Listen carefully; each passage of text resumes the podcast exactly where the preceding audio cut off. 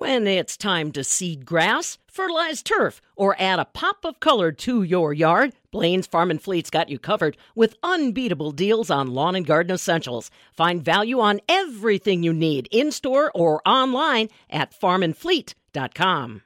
We are all patiently awaiting weather that's going to allow everybody to get in the fields. It is a Wyffels Wednesday, and we're catching up with the folks that are out there in the field trying to help farmers every way they can. Our Wyffels hybrid staff, and joining us today, one of the regional managers, Dave Raleigh, is along with us. Boy, it is frustrating as all get out, Dave. To, I mean, you know, now, today we're supposed to see sunshine and temperatures in the 60s, and then all of a sudden rain pops back around. I, this is not just frustrating for farmers; it's frustrating for you guys too. It is. It's it's a tough tough spring. We've been through these before, and we'll make it through this. But I feel more like a weatherman nowadays than I do a, a seed man. It tends to be more time looking at the weather forecast and checking in with everyone. How much rain did you get? Is anybody able to go? What are conditions like?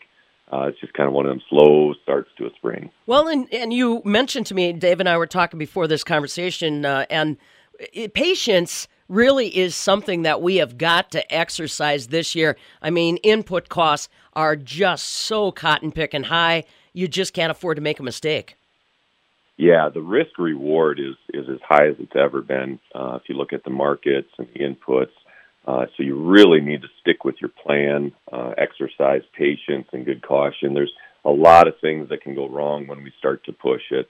Understand anytime that calendar flips over to the month of May, uh, we start to get a little bit gunny, especially in northern Illinois and southern Wisconsin. Mm-hmm. Uh, there's still a lot of good opportunity, though, in the month of May to get that crop planted uh, before we what we'd say is running out of time. You know, and it's not just the farmers that are frustrated. You've got a lot of researchers at Wyffels that want to get their test plots started, want every advantage for those hybrids. And I always want to remind folks, Dave, that, you know, Wyffels is all about the upper Midwest and uh, this geography. So, like we said, they, they're as anxious to get out there and get things going, too.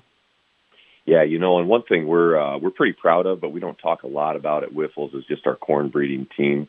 Uh, we're one of just a, a handful of actual seed corn companies left in the U.S. that develops and breeds their own inbreds and crosses those to make hybrids. Uh, part of the way that we've been so successful is just our ability to spread out our research trials. We run over 60 local research trials in our footprint. Uh, there's several in southern Wisconsin that we plant with a research type planter. They're replicated. Uh, it's our standbys, it's some competitive material, and it's what we think could be the next best hybrid coming through the pipe. It'll take us anywhere from five to seven years to develop a new hybrid. So our corn breeders are looking at these products coming through the line almost like they're children. And when they're able to get promoted and get their W, uh, they're pretty excited. They know those products very well. We've tested them in the environment. So then when our field sales get their chance to position them with growers the first year, we know a lot about those hybrids and we've taken a lot of that risk factor out for placing new genetics on the farm. Absolutely. Dave Raleigh's along with us from Wyffels. He's one of their regional managers. Hey, are you noticing any trends when it comes to the emphasis that your corn breeders are looking at, Dave? You know, there was a time when everybody was about stalk quality, there was a time when we were about drought resistance. Are you noticing any kind of trends that you can squeak to us this morning? Yeah, we do. Uh, so one thing that's kind of an interesting trend is just the way the growing season has developed as of lately. Uh, if you look at um, actual kernel or ear size in the past 30 years, that hasn't changed a whole lot. Uh, we used to talk 20, 30 years ago about flex type hybrids that would get very long or very girthy around. There are some differences. We're noticing more of a end of the season kernel flex we're starting to attribute more and more up to 20 or 30 percent of our yield in those last three to four weeks of the growing season. So I'm talking clear out into August, early September, where those kernels will flex.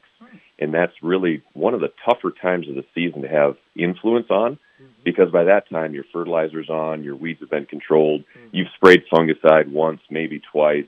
It's kind of in Mother Nature's hands at that point. So having a tough hybrid that can stay green and healthy all the way to the end of the season and put that last amount of bushels in is where we're seeing some of the bigger yields come from. That's interesting. I had not thought about, you know, the flat line, so to speak, on the girth, the flex. Huh, interesting. Now, I'm assuming, and maybe I shouldn't, Dave, are you guys thinking maybe back to normal field days as of uh, 2022 where we can actually Yeah. physically see each other and not worry about proximity or internet connection? Oh, I'm I'm ready. I am I'm so ready. Uh, actually, I was just I, I live in Greene County. I was just talking with Dwayne Meyer here the other day. He's going to host the Greene County Dairy Breakfast. on, Uh-huh, uh, yeah. I believe it's the 28th of May. Yes, sir. I'll So be we there. ordered about 5,000 cups and napkins. They're expecting a big turnout. Uh, on top of that, we've got a series of in-field customer events. So we'll do a lot of what we call work sites. We'll plant our current hybrids. We'll plant some interesting, maybe a goof plot. The local DSMs and seed reps, they'll just have a group of farmers out. We can touch and feel. It's kind of like the test driving a new car Sure. uh, for corn hybrids. Excellent. Well, I'll look forward to maybe seeing you on uh, Saturday the 28th. Like you said, Green County Breakfast on the Farm right there. They're the first ones out of the chute for the celebration. Good enough. Yeah, it should be a great time. I hope so. Hopefully the weather improves. All right, my friend. Well, enjoy today. Sunshine on us today. And uh, we'll catch up with you in a couple weeks or so, all right? All right, take care, Pam. Thanks. Yep, Dave Raleigh along with us on a Wyffels Wednesday. He's a regional manager, like he said, lives in Greene County, works with farmers northern Illinois, southern Wisconsin. Be patient today with temperatures that are going to be in the 60s and your first sunshiny dry day. You're going to get excited, but like he said, boy, you got to be careful this year, that's for sure. As always, have any questions, you can contact good folks like Dave Raleigh or any of the Wyffels hybrid team, and of course online, wyffels.com.